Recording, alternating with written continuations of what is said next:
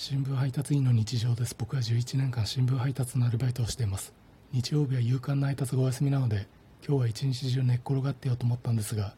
寝っ転がって天井を見てると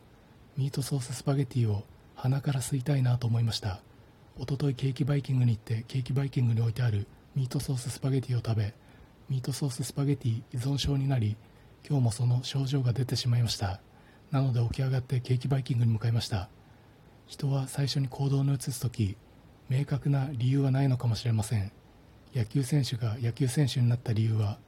5万人の観衆の前でホームランを打って光を浴びたいより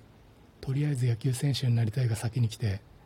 ハーバードの大学生がハーバードの大学生になった理由はこれを勉強してこういうことがしたいよりとりあえずハーバードの大学生になりたいが先に来て僕はそれが